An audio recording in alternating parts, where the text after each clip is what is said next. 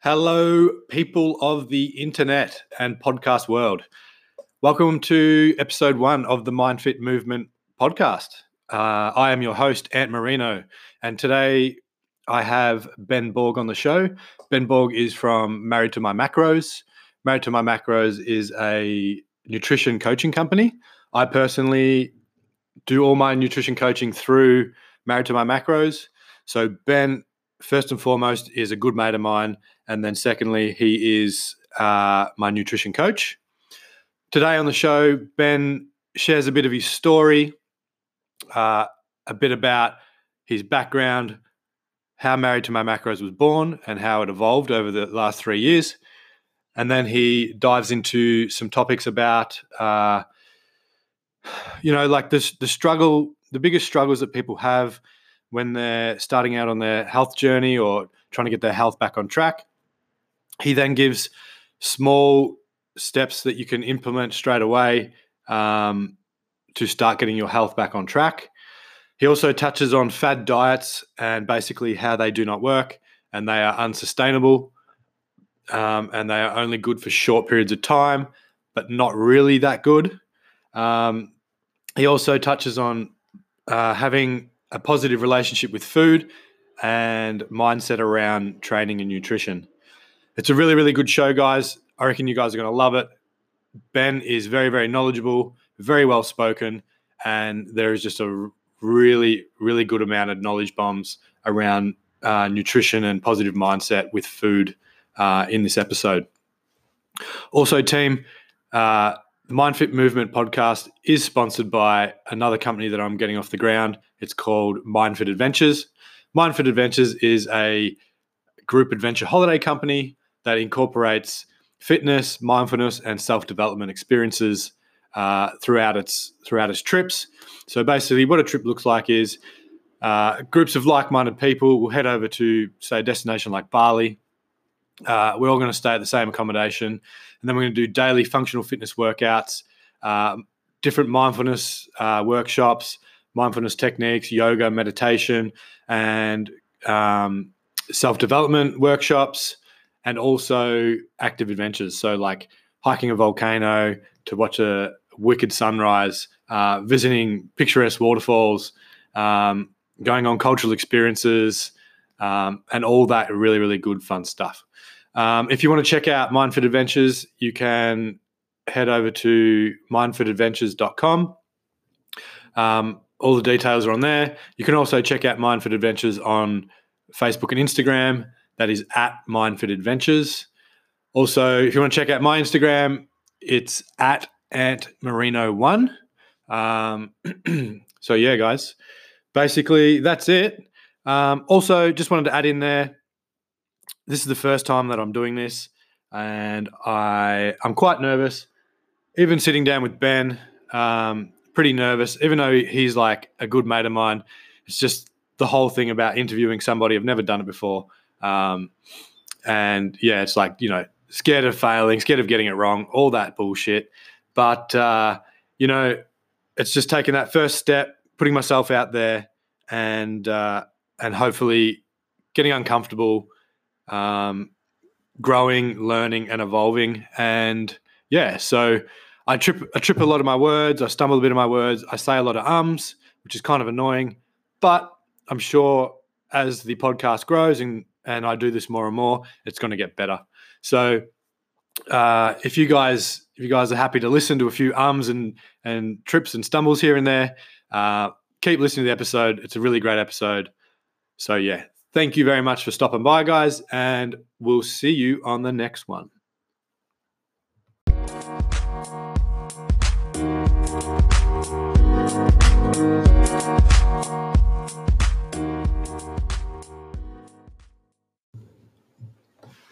Alrighty, so we've got the man, the myth, the big old Bency Borg, the legend, in the studio.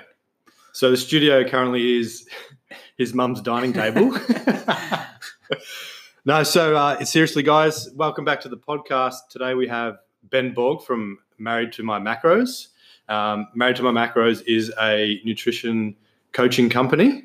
Um, ben is firstly, a good mate of mine. We met in uh, Vancouver, Canada, when I was living over there. Um, it was like love at first sight. I, I always tell people. Um, the footy shorts. Yeah, he came. He came walking in through the gym door, and uh, never seen a picture of him. I just saw this bloke walk, walk in wearing footy shorts, and I was like, "Oh, footy shorts, mate." He was like, "Yeah, mate." And then we hugged, held hands, and then kind of we've been inseparable since. Um, but apart from that, apart from being um, a really good mate, he's also my nutrition coach, um, and we've been working together for probably the last seven months. And basically, I don't know if I can say that you've got me in the best shape of my life because I was the one that actually put the food in my mouth. but you guided me. Yeah. You guided me very, very well into getting me into the best shape of my life. Um, Thank you, mate. Yeah, absolutely, mate. Um, so, Ben, tell us a bit about your background, a bit about your story, and how you've gotten to where you are now. Yeah. Um, okay, cool. Uh, thanks for having me on. Absolutely. Um, my story and my background. I think my story is pretty typical. Um, for most, kind of went down, finished high school. Expectation of finishing high school was go to uni, get a degree. Um, and it definitely in our family it was more get a degree in that whole something that's useful more than like something that potentially you enjoy or that you're passionate about. Um, kind of a typical, you know, like Australian kind of mentality, right? Yeah, old school uh, mentality. Definitely old school mentality. I think particularly um, kind of our European background probably came into that as well. Education was always, you know, really uh, important, um, and it wasn't so much whether or not you enjoyed it, but it was important to have. Uh, so you get the education, so you could get the job, so you could get the mortgage, etc., etc.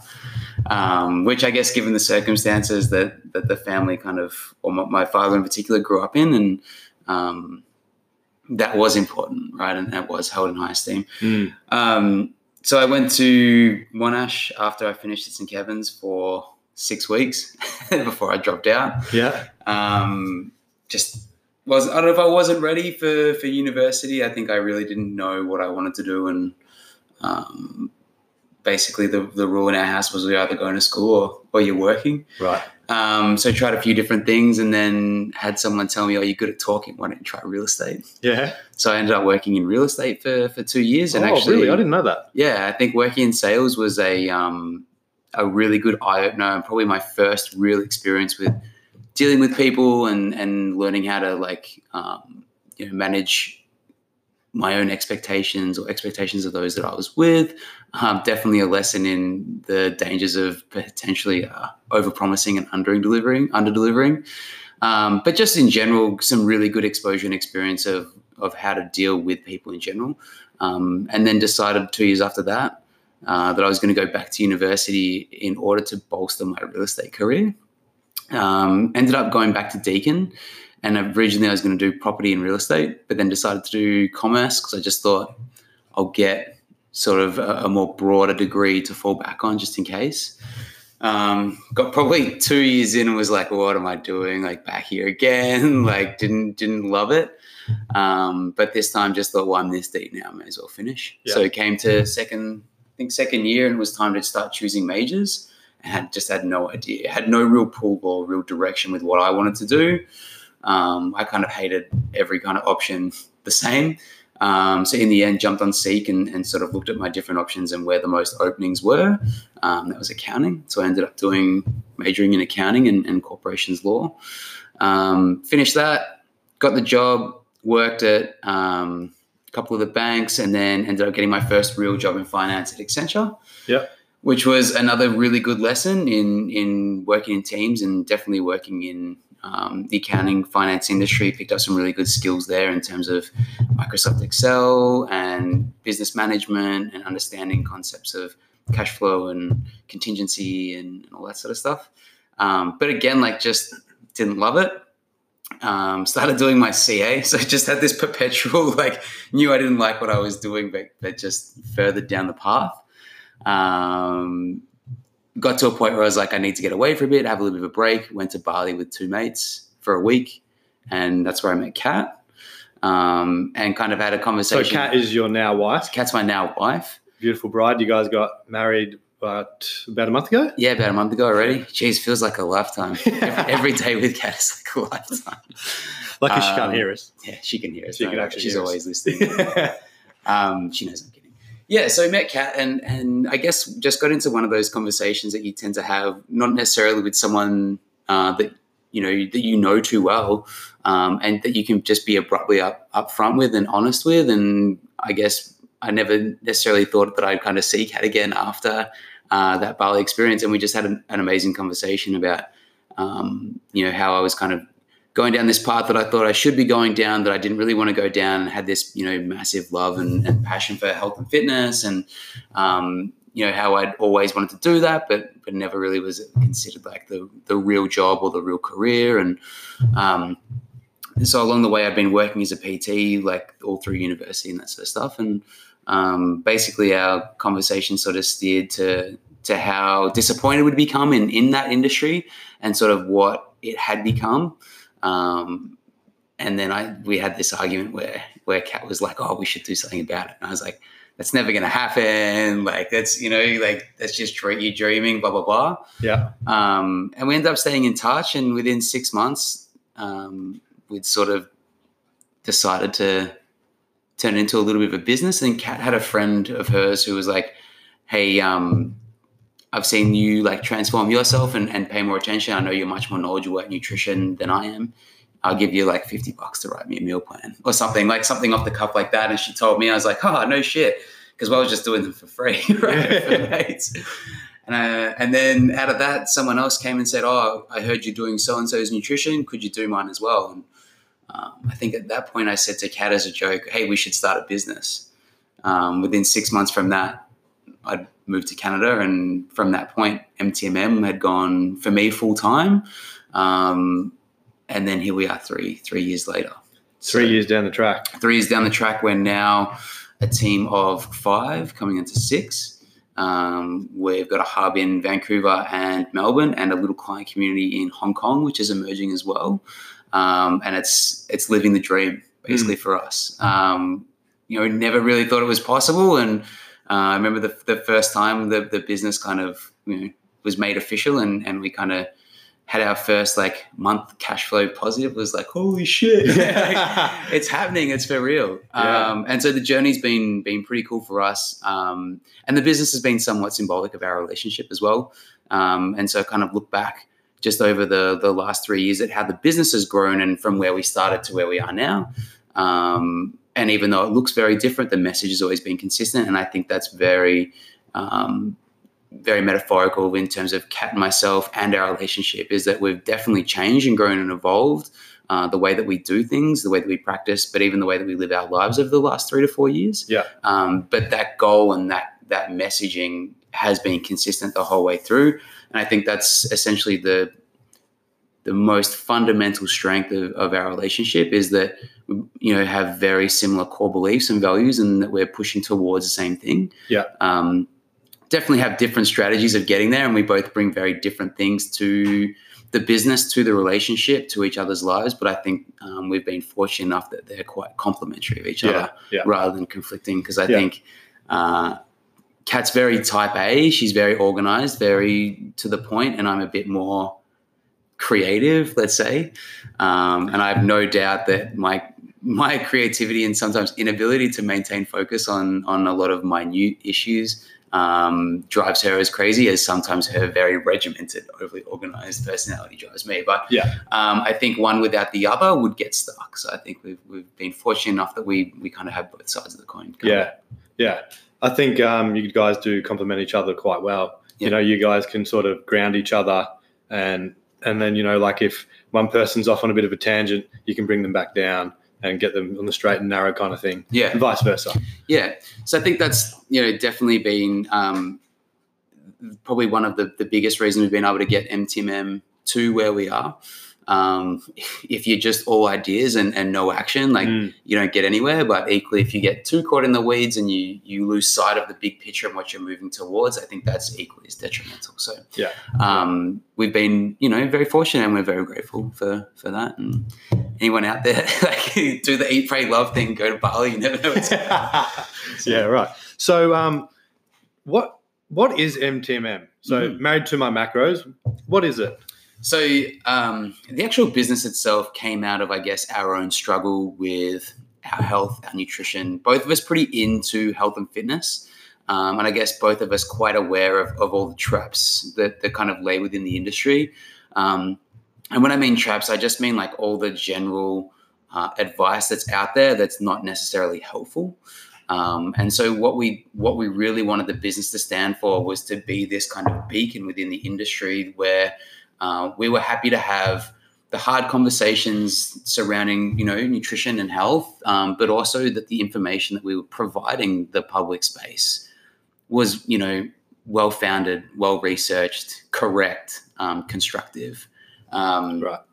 as opposed to all the snake oil stuff that, that has made its way um, into the industry, and so that's that's kind of what we stand for. Um, what we do day to day is we take individuals like yourself um, who are looking to to better their health, their performance, learn a little bit more about nutrition, and kind of save them the eight to ten years that we went through trying to figure it all out. Mm. Right. Yeah. Um, so so that is essentially what we do: do one on one coaching and support. Yeah. Um, in which we work very individualized with with each client that we work with in order to ascertain the best way for them to get to where they want to go. Yeah, and that's what I really liked about um, coming on coming on with you guys is it's not just here's a meal plan, um, see you later. Like you you go through you know like what what macros are. You teach people about protein, carbohydrate, fat, and um, even to the extent where you're telling them when to eat it um,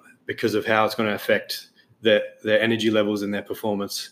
Um, if well, for me, it's it's a performance related thing. Yeah. So that's what I really really liked about that. The the thing for us is we have that real preference to want to work over longer term with our clients because you know for the most part what we know that works better than anything else is consistency over long periods of time. Uh, but not only that, I mean, the, you can write someone the best plan, but if you don't write it in a manner that uh, is able to be executed by them in their context, in their circumstance, it helps them overcome their specific hurdles. It's not worth the paper that it's written on, Mm. right? So, you know, when you work with someone over a period of six to 12 to 18 months, you can't help but start to develop quite a good relationship and friendship with those individuals.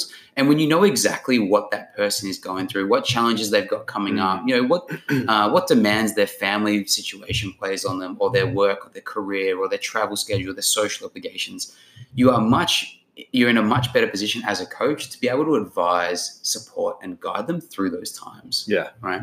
Yeah. Um, and I think that's kind of, you know, we really do try to put that personal element into our personalized macro approach, right? Yeah. So, I mean, it's all well and good for me to say, here's your profile. Um, Sorry about that. good one, buddy. that's my daily. Uh, that's my daily appreciation alarm going off. Uh, well, what a time. Yeah. But um, I appreciate you, mate. Thank you, mate. Um, I appreciate you too. But if yeah, if, if you don't if you don't understand the context that someone is trying to execute within, then you're really limited. Um, and if it was easy as just getting the macros and following the plan, then there wouldn't be all the issues we see within the community when it comes to health and Yeah. in particular diet. And we can go even deeper into things like body image um, and stuff like that as well. That that's an epidemic at Yeah. the moment. Right? Yeah, totally. Self confidence, you know. So Yeah, I think it's um, I think it's a massive thing. Like even, even myself, like I- I'm in the best shape of my life, but you know, I can't help but look in the mirror in the morning when I take my clothes off before I jump in the shower. It's like, it's like a habit that I've gotten into. I'm like, oh, I'm like, oh shit, I look a little bit fluffy Hmm. around here. You know, what's going on? You know, like, am I not training hard enough, or you know, or should I not have had that, you know, chocolate on the weekend?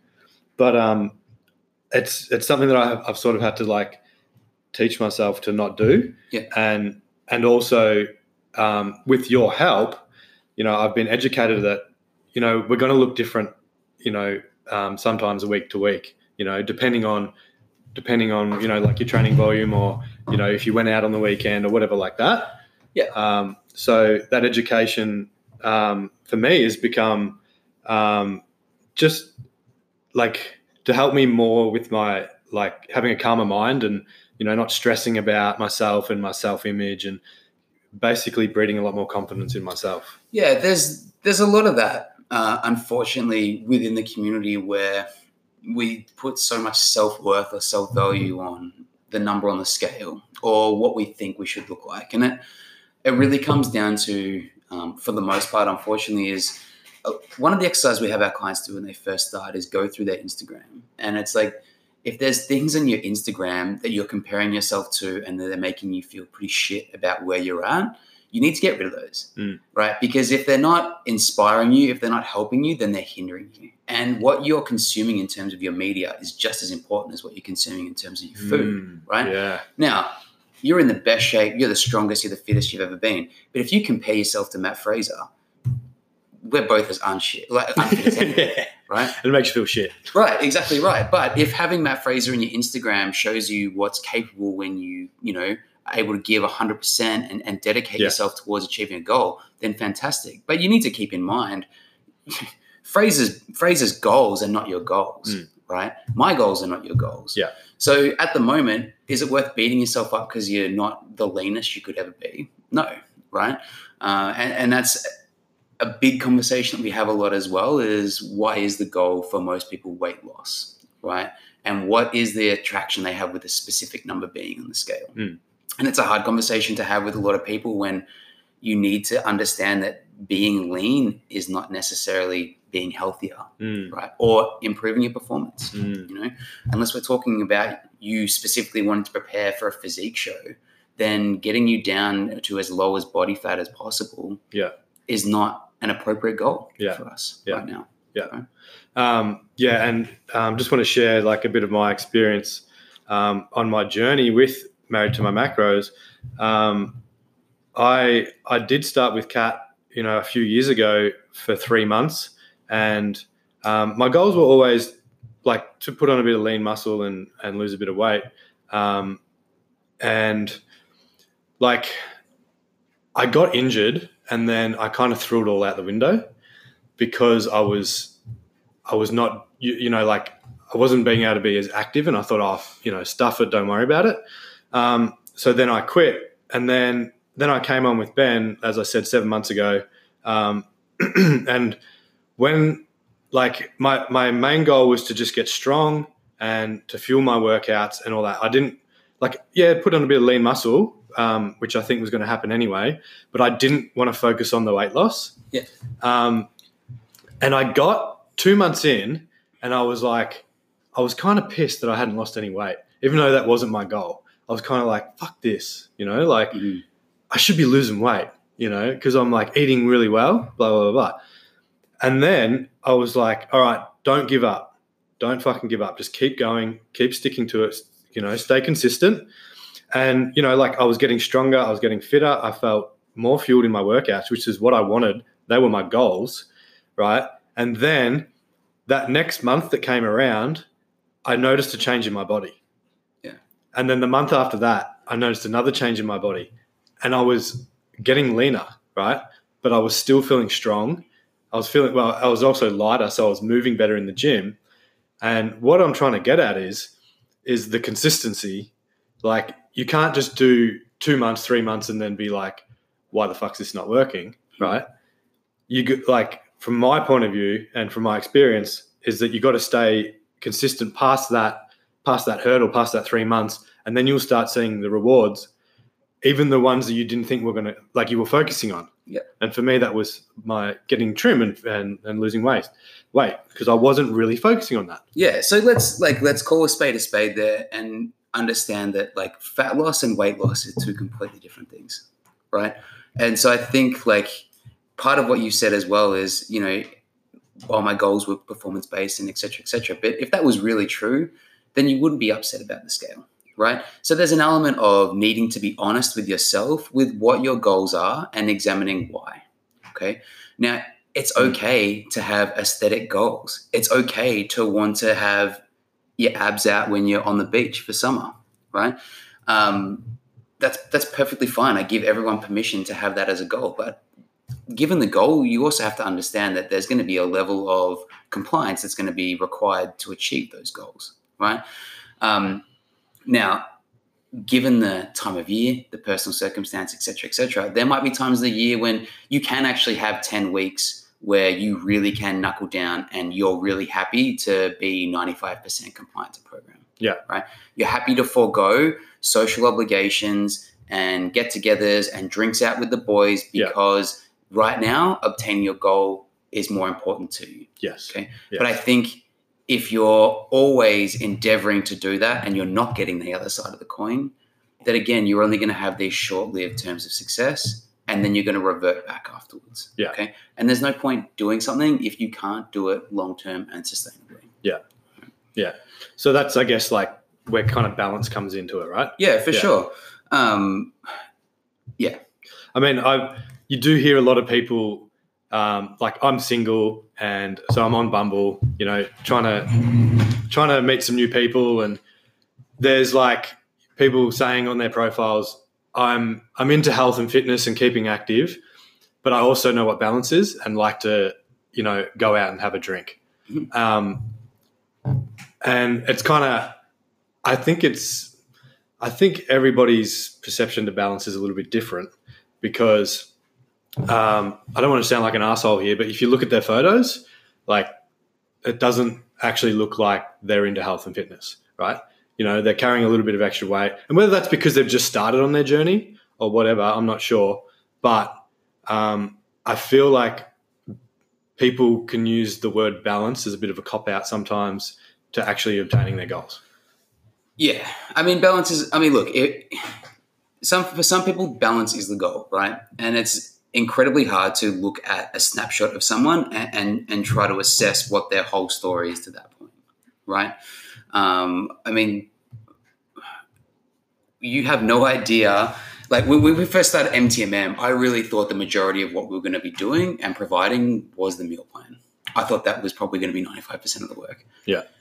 That while it's an incredibly important component of what we do, most of what we do is provide support emotionally for our clients as well. Because there's so much that goes into diet and exercise and self worth Mm. that goes deeper than a macro profile. Right. Right.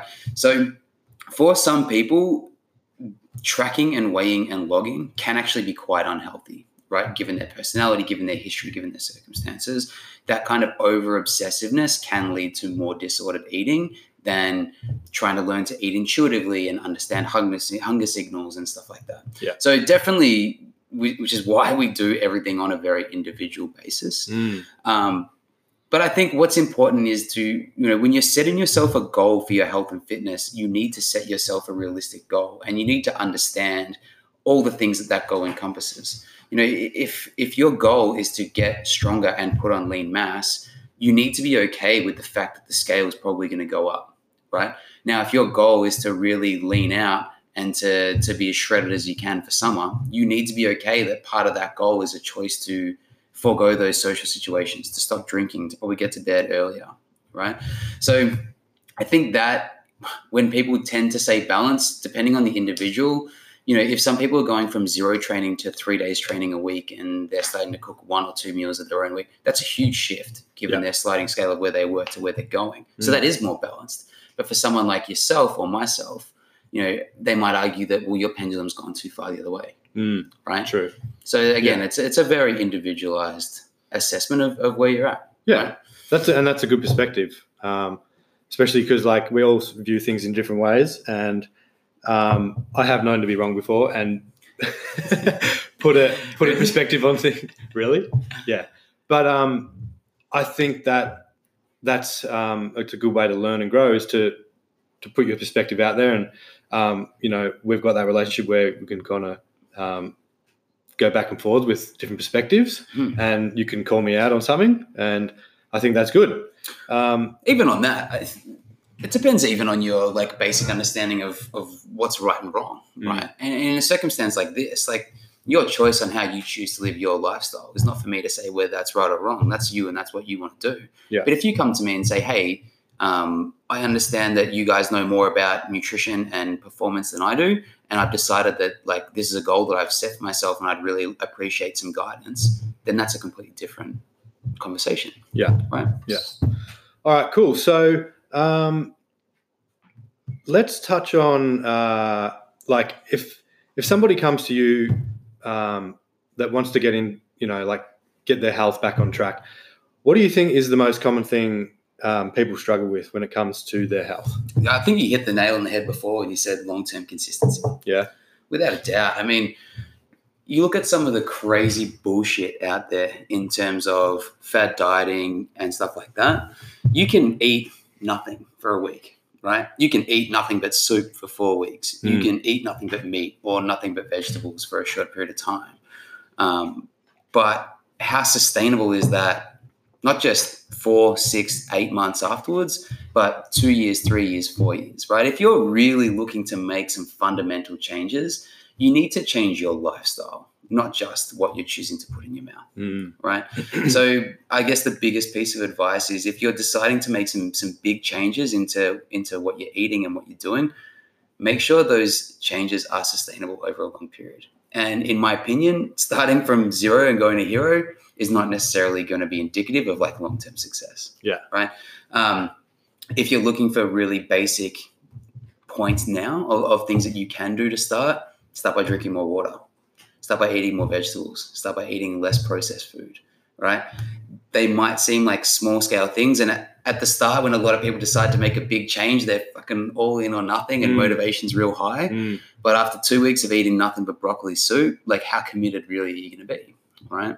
So just start with the more basic stuff, get that down pat. And then once you're in those good habits, just build on them slowly Right. Right. Yeah. So start small. Yeah. Um, yeah. and build. Yeah. Start small and build. Yeah. Drink more water, get to bed earlier, start there.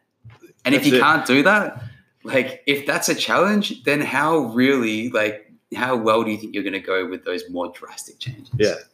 So start small and build gradually, kind of like how you and Kat built your relationship and built the business. kind of like how you would build on a deadlift. Yeah. You start with an empty bar. You start with a you start with a PVC pipe. Yeah. Get it right, and then move to the bar, and then add some weight, etc., etc., etc. Yeah. Right. Um, that's, I guess, that's a good mindset, um, and we can implement that kind of, uh, what's the word, Attitude. attitude towards our nutrition, right? Mhm. Or getting our health back in back in check. Um, and just to like to bring up a story about the fad diet kind of thing. So I was getting a massage the other day and and some cupping and stuff, and the um, the therapist was telling me about her mum and how she's just gone on this. Um, it's like either Jenny Craig or you know Weight a Weight Watchers diet, right? And she was telling me that she gets to have a smoothie in the morning, um, one one kind of bar, and she gets to eat a salad, right? And Sounds miserable. that, that's what I said. I was like, "What? How can she do that? Like, I'd be starving." And she's like, "Oh, she she's losing weight and she's loving it and blah blah blah." And like, I don't, I didn't, I didn't want to comment too much because I, you know, I'm not um, an expert in this in this field, but I was kind of like, "Well, what's going to happen in two weeks when like she gets fucking sick of eating the salad and the smoothie and the protein bar, and also her weight stops dropping and it stays at a thing. Is that is that what would usually happen? Like you would see big gains at the start because you're at a high caloric deficit. Right. So most of what gives these fad diets like their momentum and and you know their their kind of fuel to, to keep going on is a general misunderstanding or non-existent understanding of, of the basics of nutrition. Right.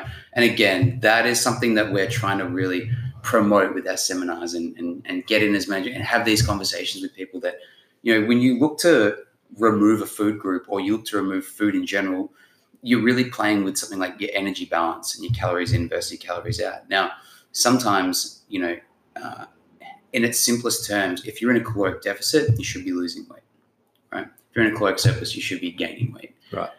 In its simplest terms, the body is so adaptive that sometimes you, if you just keep cutting calories in order to lose weight, you're eventually going to run out of calories to cut. And what do you do there, right?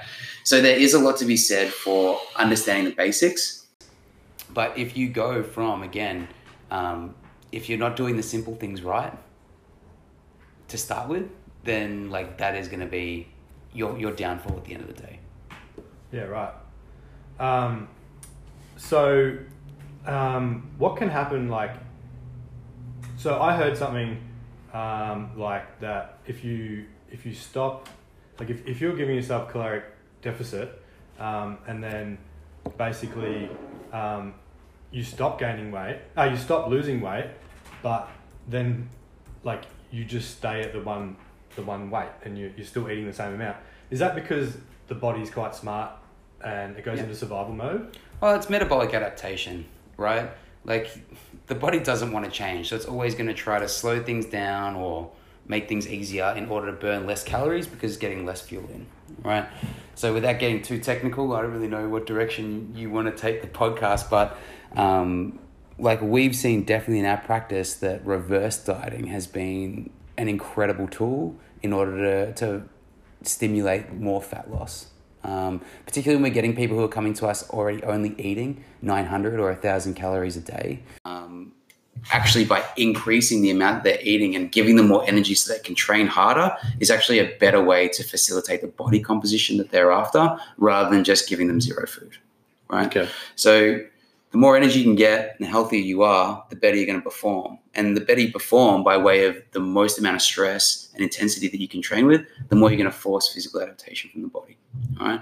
But telling someone that you're going to spend the next six months bringing them back up to a maintenance level so that you can get them comfortable and help them sit there and then take them into a deficit is much less attractive to following a meal replacement plan for six weeks and losing Mm. 10 pounds. Yeah. Right. And is do you think that's what sells these fad diets? 100%. Is the attractiveness of them? why like why wouldn't you like everything at the moment in, in today's society has to be like instantaneous gratification Yeah. why would you do something in six months that this thing's telling you you can do in four weeks right Mm. the goal is to lose 10 pounds and you can do it sooner rather than later Mm. it's it's hard to sell the opposite Yeah. right it's hard to sell consistency it's not sexy it's, it's a grind Yeah. you said it yourself. Fuck, two months, and you're only starting to you only start to see results in month three, Yeah. right? And that's Yeah. with a pretty decent, you Totally. know, um, compliance rate. It's it is a grind. It is day in, day out. You know, when you go to the gym and you have a really good session, even if it's your first session back, you're lying there, you're in a puddle of sweat, the endorphins are pumping, you hear your heartbeat like in your in your head. You're lying around, you high fiving everyone. You're like, fuck yeah, I fucking took a real good step today. Mm. That was a really good move forward, progression towards my goals. When you nail your macros, there's no celebration. There's no like confetti. Yeah. There's no angels start singing. It's just like, oh, Yeah. okay. And you have to do it again the next day, Yeah. and the next day, and the next day. Yeah. Right. And that lack of instant gratification is generally what puts people off. Okay. Yeah. It Yeah. takes two weeks to start to feel the difference. It takes four to six weeks to start to see a difference. It takes three months to four months for other people to start to notice. If I can get you to that point, it's almost, you know, much smoother sailing from that four, five, six month mark onwards. Because if we're still going at six months, Mm. we've made big lifestyle and behavioral adaptation that's Yeah. going to start to carry us. through. Yeah. So there's definitely a big um, sort of mindset um, around around it that's going to help you, and that's where you guys come in, right? To Yeah. Keep you on track. Keep, on you track. accountable. Yeah, Yeah, keep you and like, that's keep on track. That's that thing, right? We've we've been there. You know, like our personal stories, like we've been where you are. We've struggled through your struggles. We understand like your concerns, Yeah.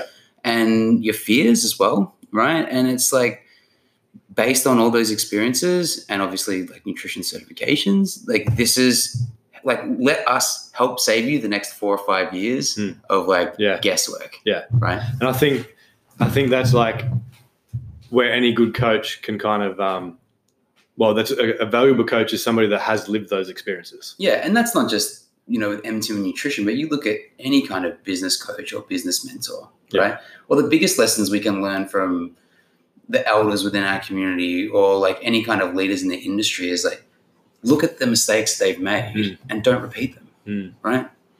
Yeah, that's what my dad kind of was trying to teach me when I was a young 16 year old fella starting my apprenticeship about saving money and all that kind of stuff. And um, he was just basically like, you know, I'm, I'm open and honest with you about all this stuff, like my failures and all that, because I want you to learn from my mistakes. I don't want you to make the same mistakes that I made. Yeah, But, you know, yeah I, lessons to learn. and I was kind of, you know, not ready to listen to him. And I was like, I want to learn them for myself. Mhm. So I went and did that, Yeah. you know.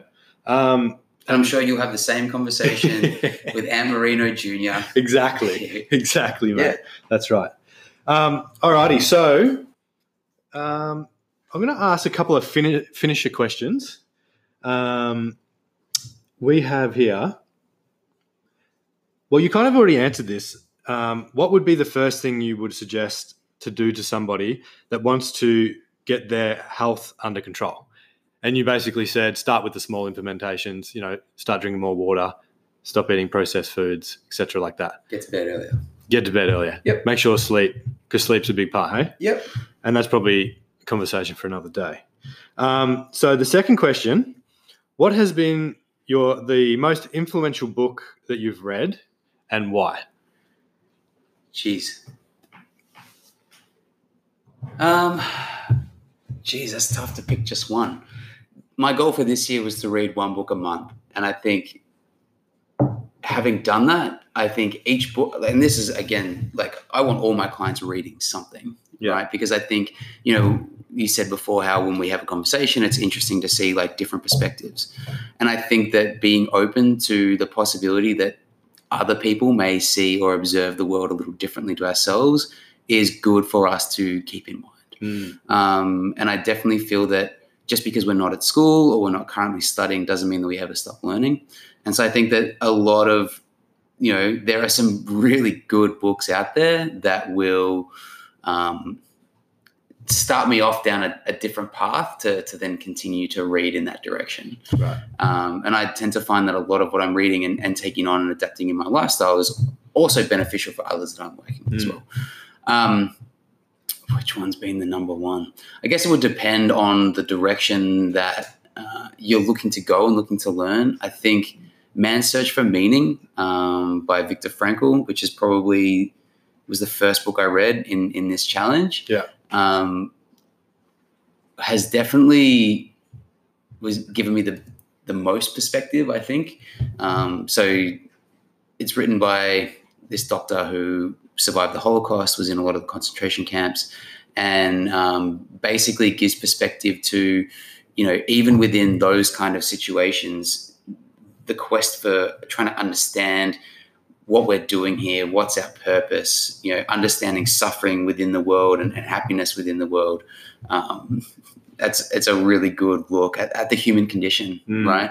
And I think it's important to keep in mind that you know we always think about the grass being greener and doing other things and and how much you know um, how much happiness there is always seemingly out of reach um, but this book kind of demonstrates that you know that whatever you do is is going to be suffering to some degree and, and learning how to to enjoy that suffering as much as you can or take pride in, in the work and stuff that you're doing Mm. Even when it was them working in labor camps um, they still had elements of their work that they you know we're looking forward to and, and deriving some meaning from Mm, so i think if, if you know if, if they can find meaning in, in that yeah.